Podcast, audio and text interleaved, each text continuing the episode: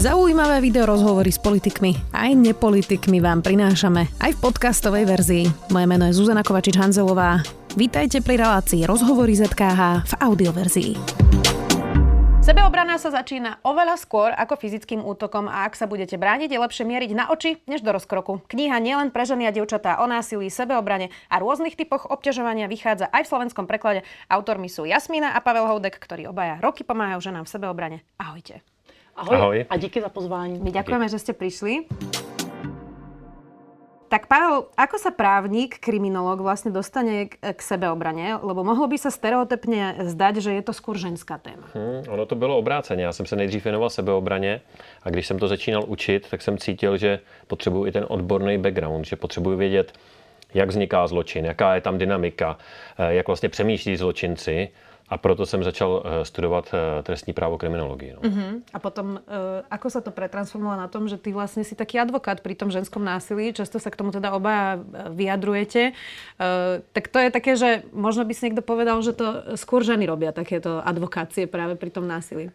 No, ale to je chyba, že jo? protože to je samozřejmě věc celé společnosti a já jsem se k tomu zase dostal přes ty kurzy, protože na těch kurzech dnes a denně poslouchám historky o násilí, sexualizovaném násilí, eh, o tom, co se stalo a uvědomuji si, že sebeobrana je jedna část té mince. Jsou to nějaké individuální taktiky, strategie, jak se tomu bránit nebo jak si zajistit, aby k tomu nedošlo. Ale druhá strana mince je celospolečenská změna, protože pokud nedojde k ní, tak se to bude neustále točit v kruhu. Jasmina, tvoj příběh je jaký? Proč sebeobrana? Proč si lektorka? Tak já mám přímou zkušenost s násilím, bohužel. O, ostatně tak jako většina žen mám zkušenost s obtěžováním, s catcallingem, ale bohužel i s tím nejhorším, což je znásilnění. A já jsem hledala první odpověď v bojových sportech. Takže jsem trénovala, dělala jsem tajský box, dělala jsem box, dělala jsem MMA. No a naučila jsem se dávat dobrý rány, ale to mi nezajistilo, že se mi ty věci neděly. Naopak se mi děly a já jsem nebyla schopná udělat vůbec nic. Většinou jsem zamrzla a i když jsem uměla dát tu silnou ránu, to, co nám vlastně ostatně vždycky radí, že jo, společnost, aby jsme jim dali ránu a pěkně si to s něma 50-50 vyříkali, mm-hmm. tak to jsem neudělala. Takže to byla původně taková to myšlenka, jak to teda udělat, jak se za sebe postavit, jak se z toho do, ideálně dostat, jak se do toho konfliktu vůbec nedostat. No a odpověď byla až moderní sebeobrana. Aby som to pochopila, čiže ty už si mala fyzickou zdatnosť, ale vůbec to neznamenalo, že si sa dokázala v těch situacích fyzicky bránit. Přesně tak, já jsem neudělala vůbec nic, protože trénink v tělocvičně tě tomuto nenaučí. Oni tě naučí, když je tady trénink, tak tady máš sparring partnera, většinou v nějaké podobné váhové kategorii a jedete drily, takže direkty, háky, kolena. No, ale to není násilí. Tak to násilí nevypadá. Násilí vypadá úplně jinak. Třeba tak většinou začíná tak, že na tebe někdo zírá, začne tě svlékat pohledem, nebo jedeš MHDčkem a někdo ti sáhne do rozkroku, nebo vidíš onanistu, nebo tvůj partner, který ho miluješ, který ho máš ráda, který ho si třeba chceš vzít, tak eh, tě donutí k sexu. Takhle vypadá násilí. Hmm. Jinak...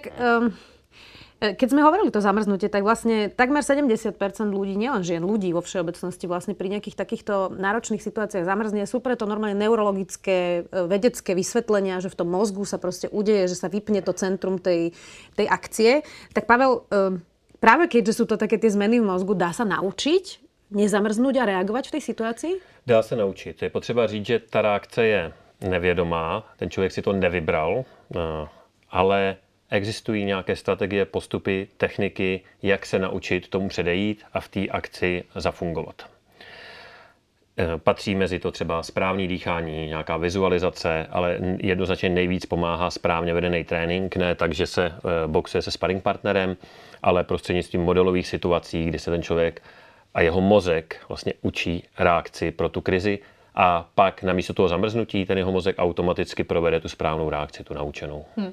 Jinak m, mm, pri tých debatách m, mm, často aj, keď ja komunikujem nejaké témy o, o sexuálnom obťažovaní, prichádza taký ten všeobecný názor, že veď to verbálne obťažovanie, že to je taká normálna interakcia medzi mužmi a ženami a že čo mi vadí na tých komplimentoch a že to je predsa niečo, čo nechceme odstraniť zo spoločnosti, lebo kde si potom vlastne ľudia nájdu partnerov, keď bude sterilná e, spoločnosť, tak um, Prečo je dôležité vlastne reagovať aj na to verbálne násilie, hoci niekomu sa to nemusí zdať, že to je násilie a volá to napríklad tým komplimentom?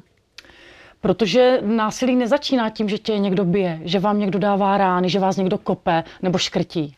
To zpravidla začíná nějakou průpovídkou, nějakým třeba homofobním komentářem, sexistickým vtipem, nějakou nevybíravou poznámkou.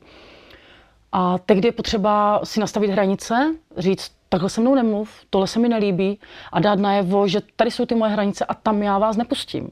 A já teď mluvím o blízkých lidech, ale samozřejmě to platí i na veřejnosti k lidem, který neznáme. Protože my vlastně nikdy nebudeme vědět, jestli ten člověk, který na nás hvízdá nebo který nás poplácává postehne, postehně nebo má nějakou povídku, je násilník. My to nezjistíme, ale dáváme mu tím najevo v případě, že by to byl někdo se zlými úmysly, že tady pšenka nepokvete. A nevím, jak to říct slovensky. Na celospolečenský úrovni platí, že pokud tolerujeme sexualizované obtěžování, tak tím vytváříme podhoubí pro sexualizovaný násilí. To jsou spojitý nádoby, eh, jedno jde s druhým a ani tam není nějaká pevná hranice. No, nedovedeme říct, co je ještě obtěžování a co už je vlastně násilí. Ale pokud to zlehčujeme, pokud bagatelizujeme ty mírnější projevy, tak tím říkáme lidem, kteří chtějí páchat tyto násilí, hele, tak to je vlastně v pohodě. Tady máme takovou kategor- eh, občany druhé kategorie, to jsou ženy, k těm je eh, možný se chovat takhle, takže když to vlastně trošku přetáhneš tu hranici, tak se vlastně nic moc neděje. Víte, co se mi stává? Někdy tomu muži úplně celkom nerozumejí, keď se s nimi o tom rozprávam a pochopia to paradoxně, až keď sami zažijú napríklad nejakého geja, ktorý s nimi začne flirtovať a je im to nepríjemné. Že si to ako keby musia zažiť až na sebe, mm-hmm. čo inak nerozumiem, že prečo, ale často túto diskusiu berú osobne muži, že je to nejaký útok mm-hmm. na nich. Mm-hmm. Pavel, ty to nebereš ako útok na seba? Prečo to ty vnímáš jinak? Je jasné, že drtivá většina mužů nejsou žádní násilníci nebo nikoho neobtěžují, nemají to v úmyslu a nedělají to. Ale to nestačí. Protože když jsme sticha, když se to děje, když jsme na poradě v práci a šéf má nějakou sexistickou narážku na asistentku a my zapíchneme oči do podlahy a nic neřekneme, tak to právě vytváří to bratrství, eh, kdy on si myslí, že to může, že je to vlastně v pořádku. Takže my, slušní muži, kteří to neděláme, tak naopak proti tomu musíme aktivně vystupovat, protože nedělat to nestačí a je to problém celé společnosti. My už jsme o tom eh, mluvili na začátku. To není věc, kterou můžeme hodit na ženy a říct, vy se s tím máte nějak jako poprat, to je váš problém. Hmm. Je to problém nás všech. Hmm. Už kdyby jenom proto, že každý muž má ve svém životě ženu, na který jí záleží. Dceru, manželku, mámu, kamarádku a tak dále.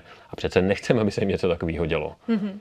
No, e, povedzme si teda takovou bežnou situáciu. Napríklad e, v práci sa má kolega nejako chytí, keď so mnou rieši robotu a neželám si to. A predstavujem si takú tú bežnú situáciu aj žien, s ktorými ja to riešim, že radšej sú ticho, lebo ten konflikt, ktorý príde za tým, keď sa ozvem, býva niekedy horší, ako vydržať to, že sa ma teda niekto chytil. Príde také, že veď to bolo len kolegiálne, e, bolo to zo srandy, e, a čo to dramatizuješ, ty si taká feministka. Toto sú také tie úplne bežná, bežná sada veci, ktoré prídu. Tak um, povedzme nejakú radu, ako toto vyriešiť a ako vlastne sa vysporiadať s tým, že vždy je to konfliktná situácia, ako málo kedy nastane situácia, že mi povie, prepač, mrzí ma to, pre, prehrala som to. Toto sa nestáva takmer vůbec. Hmm. Když se ohradím, tak je to lepší, než být potichu.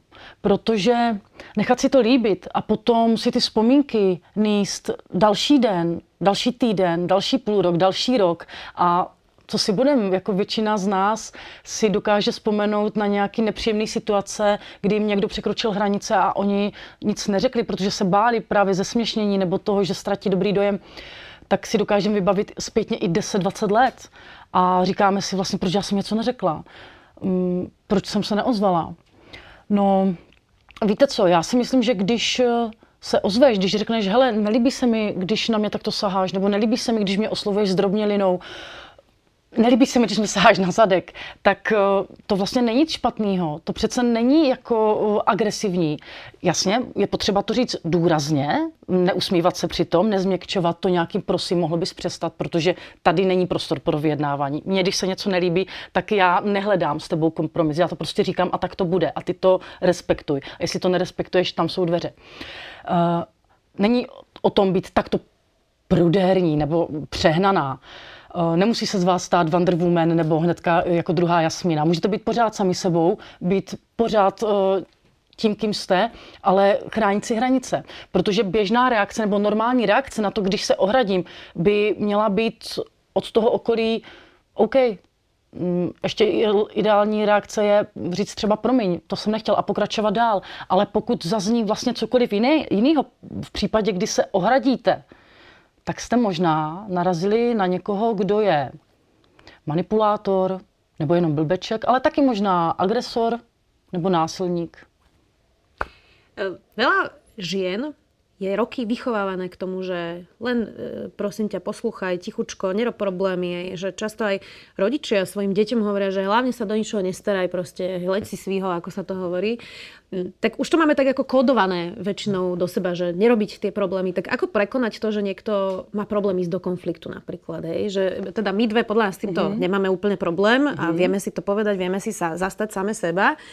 Ale nie každý je taká povaha, niekto je možno introvertka mm-hmm. alebo introvert. Tak tak čo v takých případech, je někdo mírnější, jako my dvě, Jasmína?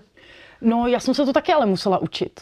Já jsem to předtím neuměla. Sice jsem velmi otevřená a mluvím na rovinu, ale v případě, kdy tady bylo něco takového, jako Jasmínko, nebo z tebe se stala pěkná holka, ty znám, ale vyrostla, tak jsem neudělala taky nic. Takže chci říct, že i ženy našeho typu eh, mají problém se ozvat. A hele, co pomáhá? No, je fér si říct, že ztratíme příjemný dojem. Že nás možná nepozvou na tu oslavu, že nebudeme ty super čuper holky, který, který nikdy nekazí zábavu. Ale my tím, že se ozveme, získáváme něco mnohem důležitějšího. A za prvé zajistíme si, že ten člověk to dělat nebude, protože ví, že tady nepochodí. Za druhé, vysíláme tím signál i okolí protože většinou jsou u toho i další lidé. V případě, v případě, že jsme někde třeba ve škole nebo v práci, tak vlastně tomu okolí dáváme najevo, takhle se tady k sobě chovat nebudeme. A vy tím svým jednáním můžete motivovat další ženy k tomu, aby si to nenechali líbit. Protože kdykoliv se odhalil nějaký případ nějakého obtěžování ze strany, já nevím, šéfa nebo učitele, tak se jako vždycky říkalo, no teď ono se to vědělo, to bylo jako tajemství, ale nikdo nic neudělal, nikdo nic neřekl a až pak konečně přišla jedna, která to eh, ticho prolomila a ozvala se a vlastně vyšla s tou výpovědí. Takže buďme i my ti, co budeme inspirovat ostatní, chraňme si hranice, protože tím ochráníme sebe, dáme tím okolí jasně najevo, že nejsme vhodná kořist a motivujeme další lidi. To za to stojí. Je zapotřebí říct, že sebeobrana, a tohle je sebeobrana, postavit se za sebe, je dovednost. Není to založený na osobnostním typu, na tom, jestli je člověk extrovert, introvert, ale je to dovednost, která se dá správným postupem naučit a naučí se ji úplně každý. Hmm. Dobre, eh, Pavle, tak dajme nějaké 3-4 dobré rady pre tých, ktorí nás pozerajú eh, a chcú sa možno dostať do tej témy vašej, možno potom prídu aj na nejaký váš eh, workshop, veď rozbiehate to ostatne teraz pomaly aj na Slovensku. Čo sú také 3-4 dobré rady, ako si zastať sám seba v nejakých takýchto komplikovaných, sexualizovaných momentoch? Mňa zaujalo, že ste hovorili, že väčšinou to nastáva s niekým, koho poznáme. Že napríklad ja mám väčší strach od cudzích ľudí, tak hmm. mentálne, že so, s tými, čo poznám, si to viem ako celkom dobre vyriešiť, ale dajme nejaké tri rady alebo štyri, že čo má teda žena, alebo nielen žena, eh, aj ktokoľvek iný robiť. První krok je vůbec si uvědomit, kde mám hranice, protože každý je má někde jinde a je to v pořádku. Někomu vadí košelatý vtipy, někomu ne a tak dále. Eh, probrat si situace, které se mi staly v minulosti, které mě mrzí a vědět, kam už nechci ty lidi pustit. Protože potom, když se tam budou blížit, tak já už můžu být na stráži a ne to řešit, až když ty hranice e, překročí. Druhá, ať nemluvím jenom já, chci říct druhou radu o hranice. Dobre, čiže najprv si vyhodnotím, čo mi vadilo uh-huh. v minulosti, poviem si, že tuto už sa nechcem dostať. Uh-huh. Takže si to uh-huh. zhodnotím, potom čo? Potom o, v momentu, kdy e, teda sebe takto poznám, tak zvednout svůj hlas. Použít svůj hlas jako zbraň. Podívat se přísně, neusmívat se, nezměkčovat to, neprosit o to a říct, tak to ne, nebo dost, toto se mi nelíbí. Nebo jenom jednoduché, úderné a jasné nie. Další e, dobrá rada by mohla být nediskutovat o tom. Protože ten druhý člověk se pravděpodobně neumluví, už jsme o tom mluvili, ale začne to nějakým způsobem bagatelizovat, zlehčovat, obcházet, ale prosím tě, co děláš, tak minule ti to nevadilo tak není na místě říkat, no víš, ale od minule mi to začalo vadit, nemá, dneska nemám den, nebo něco ne, prostě ne. E, o, zopakovat to důrazně, nepouštět se s tím člověkem do dialogu, protože to je to, co on chce. Mm. A další důležitý bod je sníst tlak toho okolí. Za prvé, když to bude mezi lidmi, který známe, tak eh, se může stát, že někdo řekne, ale prosím tě, on to tak nemyslel. A víš, on se teď rozvádí, tak eh, potřebuje si trošku zalaškovat. Nebo on je to srandista, už je v důchodovém věku, tak mu to odpust. Eh, když tohle přichází od lidí, který máme rádi, tak to může bolet o to víc. To může být vlastně ta druhá bolest. A i tady se vlastně braňme, i tady to použijeme, zopakujme to znovu, stojíme si za tím a řekněme ne, takhle ne, mě to vadí. Tečka. Hmm. A to byly čtyři, já dodám pátou velmi stručně, nebuďte na to sami. Mm-hmm. Když se vám to stane, popovídejte si s někým o tom, podělte se s někým o tom, eh, neduste to v sobě, protože je to samozřejmě velmi stresující zážitek. Vy ste inak perfektne zohraní, obidvaja. E, ako vám vlastne pomáha aj e, pri takýchto debatách, ktoré pozerá teda široká verejnosť, aj pri tých školeniach, že ste muž a žena? E, lebo Veľmi. Moja skúsenosť mm-hmm. je, že muži viac počúvajú, keď Pavel, takýto maskulínny typ, ako si ty, vysokého, silného, statného muža, zrazu komunikuje také ako žensko jemné témy, empatické témy a vysvetľuje im, že ako sa pri tom ľudia môžu cítiť. Tak pomáha vám to? Velmi. Eh, občas se stává, že když mluvíme do publika, které je přesně půl na půl, někde prostě na festivalech nebo na školách, eh, tak já pronesu něco, říkám třeba nějaký data a neberou to. Pak to zopakuje Pavel úplně stejnými slovy, ale mm, je to bráno lépe. Hm. Eh, každopádně pomáhá to, protože samozřejmě eh, obě pohlaví mají nějakou svoji unikátní zkušenost. Eh, navíc já mám pocit, že v tom veřejném prostoru obecně chybí nějaký pozitivní vzory, který si tu z té maskulinity neberou to negativní, že teda my jsme ty drsňáci a urážíme ty ženy a tak dále, ale nějaký vzor pozitivní, který si z toho bere to dobrý, zastat se ostatních a tak dále. No. Inak prekvapilo ma vo vašej knihe, že ste hovorili, že väčšina ľudí si myslí, že keď už dojde k nejakému fyzickému útoku, že najlepšie je kopnúť muža do rozkroku, lebo to je teda bolestivé. Mm-hmm. A vy hovoríte, že nie, lebo pri tom adrenalíne alebo môže byť zdrogovaný, spitý, že ho to nemusí bolieť. Mm-hmm. Takže mieriť na oči, toto je to, čo odporúčate, alebo na tvár, na nos, toto je ta, ta dobrá rada fyzického útoku? E, je to tak, oči jsou mnohem lepší terč. E, když kopete stenený noze, můžete spadnout a tak dále. Hrábnout prstem do oka zvládne každý, nepotřebujete na to nějaký dlouhý trénink, naučíme vás to za pět minut. Oko je velmi citlivý a velmi dobrý důsledek toho, když rábnete prstama do očí, je, že ten člověk nevidí. Když člověk nevidí, nemůže vás ohrožovat. A můžete utěct. Přesně tak. Uh, inak v této knihe teda například máte uh, venovanie vašej dcére. Uh, venovali ste jej celú tú knihu. Hnevá vás niekedy, čo ju vlastne v živote čaká. Ešte ste písali, že je malá, ale dievčatá od 11-12 v momente, ako trošička začnú transformovať telo, uh-huh. okamžite zažívajú na ulici a sú to ešte malé deti, presne ten catcalling, komentáre aj rodinných príslušníkov, uh-huh. strýkov, hej, uh-huh. uh, detkov. Tak eh, máte někdy hněv, keď viete, že čo ju čaká? Uh, ani ne, protože ta kniha je napsaná právě pro moji dceru a pro ostatní děti.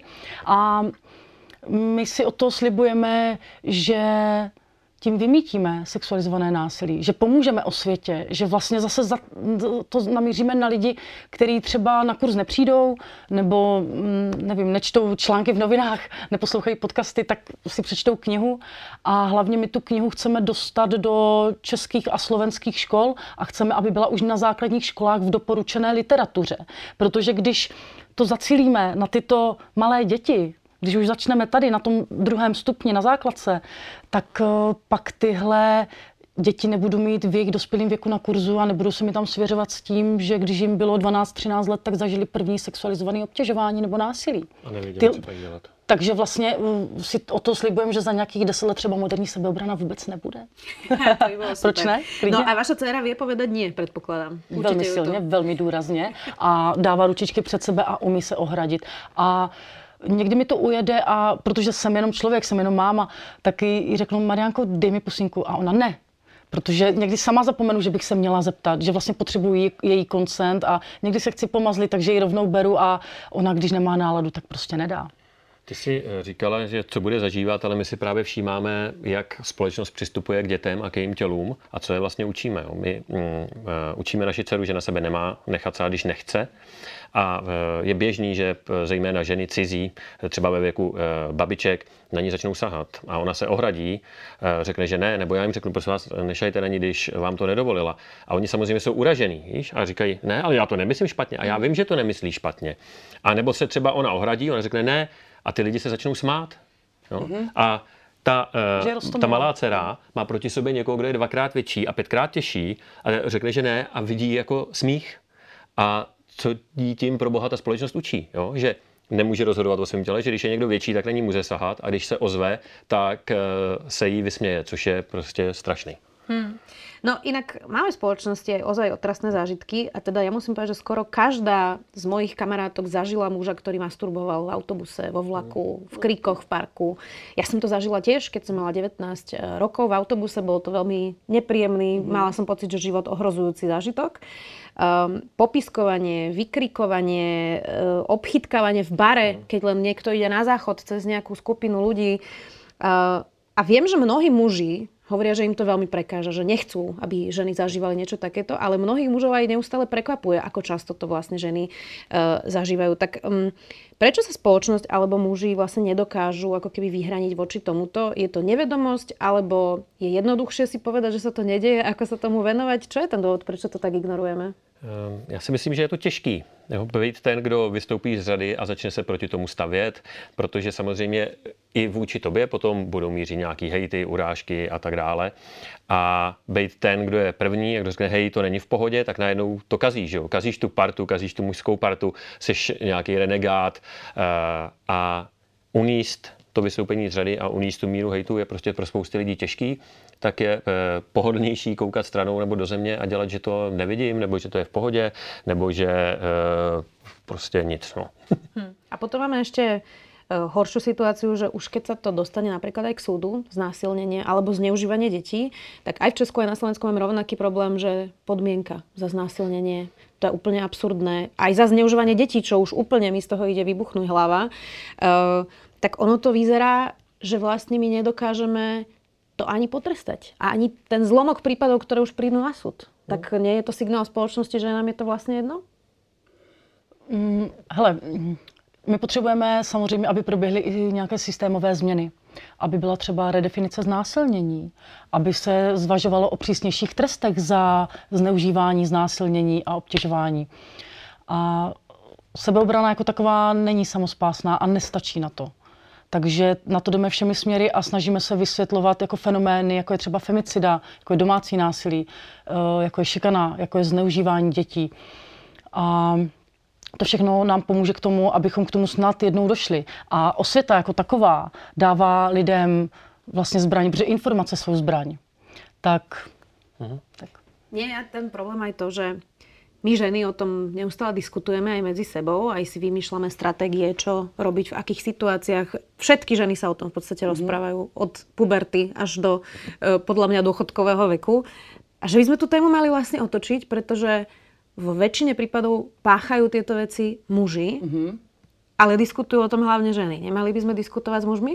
Eh, určitě a my to i děláme a hodně našich aktivit je eh, zaměřený na to mužský publikum, třeba jim vysvětlit ten problém, protože eh, muži to často autenticky nechápou a myslím ty měkčí formy, protože když přijde žena domů a řekne, hele, na mě teďka pokřikovali někde v tramvaji nějaký opozlosti, tak chlap často řekne, no nějaký blbci, na to kašli. No neuvědomuje si, že to není nějaký pokřikování, že to není to samý, jako kdybych já šel a pokřikovali na mě nějaký ženy, tak bych se cítil trapně a to je všechno.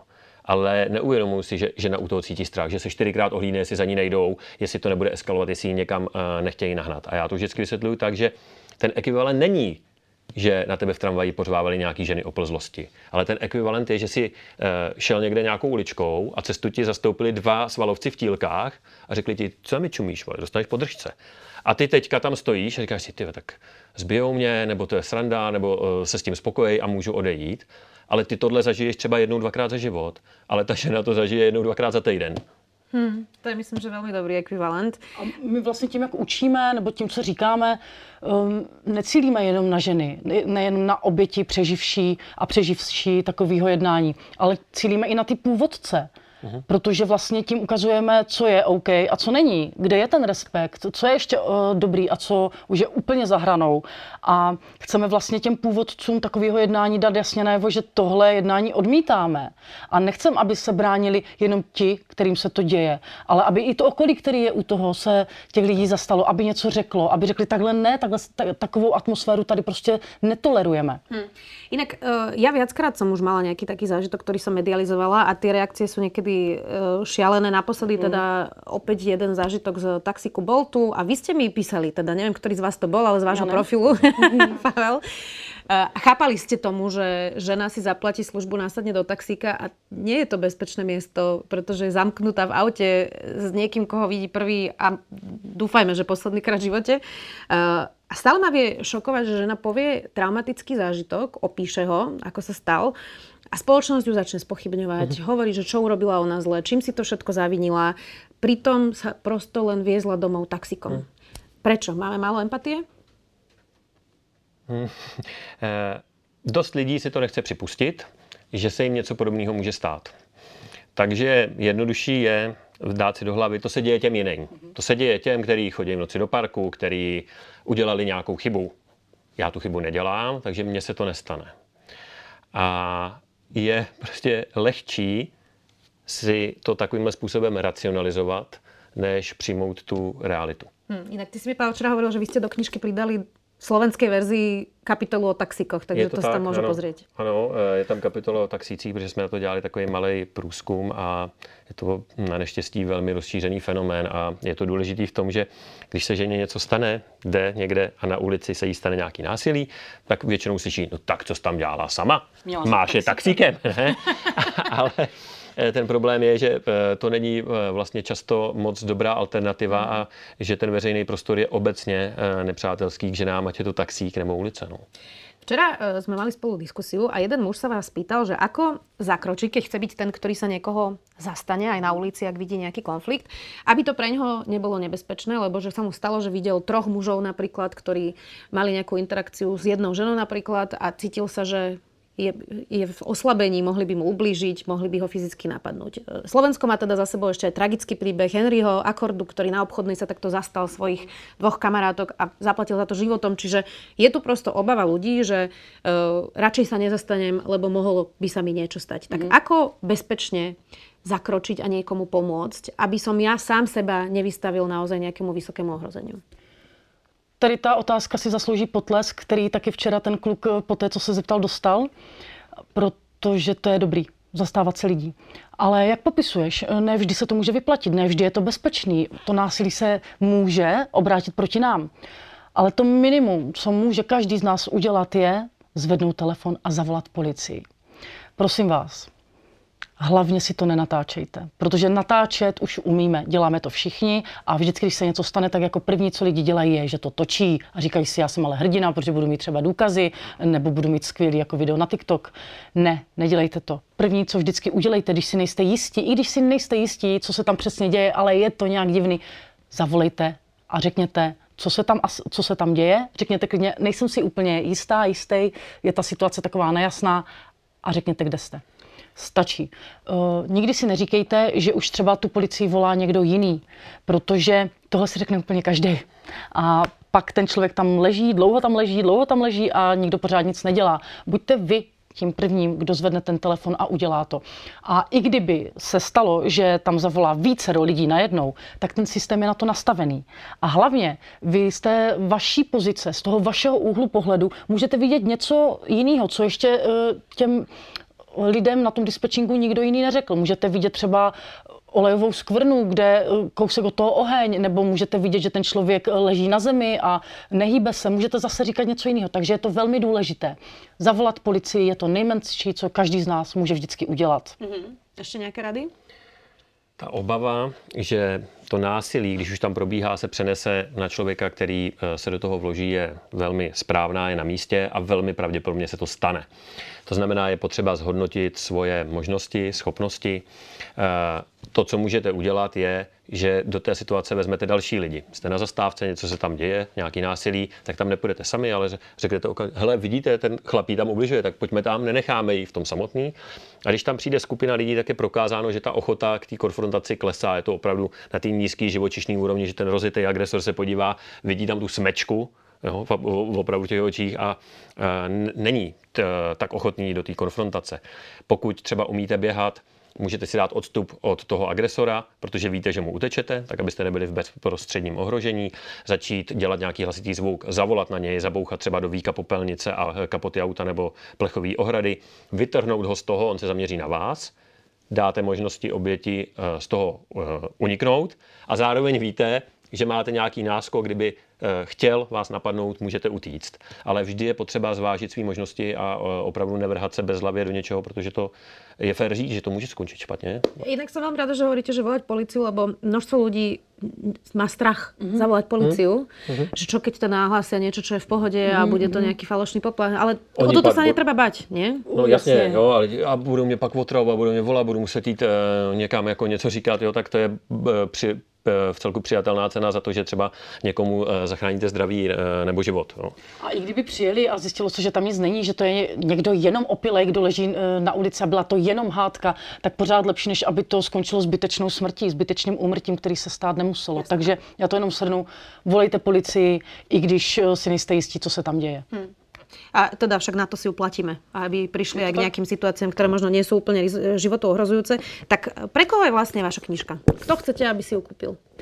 Ta knížka je zbraň a nejenom proto, že s ní můžete majznout někoho po hlavě, ale protože jsou tam informace. A já myslím, že informace by měl mít každý. Je to pro každého, kdo se někdy cítil ohrožený, eh, ať už fyzicky, nebo třeba eh, jenom slovně, že mu někdo nadával, urážel ho. On v té situaci vlastně nevěděl, co má dělat, protože Nás to nikdo neučí. Když na mě někdo řve, je sprostej, vyhrožuje mi třeba jde ke mně, tak co mám dělat? Mám mu odpovídat nebo nemám? Mám se na něj koukat nebo se mám koukat do země? Eh, pokud mu mám odpovídat, tak co? Mám se mu omlouvat? Eh, mám ho prosit? tak eh, na všechny tyhle otázky tam člověk najde odpověď. Vy teda robíte kurzy sebeobrany. Včera ste hovorili, že začínate aj na Slovensku, máte už prvé tri lektorky. Tak um, kto najmladší môže ísť na váš kurz? Predstavujem si, že by som mala dceru, dajme tomu má 10, 11 a chcela už by som, aby niečo také absolvovala, pretože viem, čo mne začalo, keď som mala 11, 12 a bola by som mhm. rada na to pripravená. Takže toto už je vek, ktorý môže k vám prísť? Určitě. My máme tři takové programy. Jeden je pro eh, základní stupeň, pro první stupeň, tam je to opravdu, že k těm dětem přistupujeme jako k dětem. Eh, dítě se nemůže s dospělým nějak fyzicky měřit, tak eh, se učí jiný strategie. Pak máme druhý stupeň, kde už právě to jsou bohužel dívky, které mývají často zkušenost s nějakým sexualizovaným obtěžováním, sonanistama, s blbýma poznámkama na to, že se jim vyvíjí tělo a tak dále. A pak máme program pro dospělí a to je od 15 výš. Každý může prísť Přesně tak. Ďakujem vám veľmi pekne. Knižku si teda môžu už Slováci kúpiť normálne v knihkupectvách, predpokladám, v každom, aspoň som to zatiaľ tak sledovala, je to tak? V každom dobrém knihkupectve. v každom dobrém, to si povedala pekne Jasmina. Pavel Houdek, ďakujem veľmi pekne. Ďakujeme, Ďakujeme. Za, pozvání, za pozvání, ahoj. Ahoj. Počúvali ste podcastovú verziu relácie Rozhovory ZKH. Už tradične nás nájdete na streamovacích službách, vo vašich domácich asistentoch, na Sme.sk, v sekcii Sme video a samozrejme aj na našom YouTube kanáli Denníka Sme. Ďakujeme. Som Jana Maťková a v denníku SME pripravujem spolu s mojimi kolegyňami a kolegami denný podcast Dobré ráno. Prinášame aktuálne témy, ktoré hýbu Slovenskom, ale aj zahraničím. Venujeme sa politike, ekonomike, zdravotníctvu, spravodlivosti, vede či technológiám. Proste témam, ktoré nás dennodenne ovplyvňujú a o ktorých chceme vedieť viac. Podcast Dobré ráno ako vašu dennú informačnú výbavu nájdete vo vašej podcastovej aplikácii alebo na podcasty.sme.sk.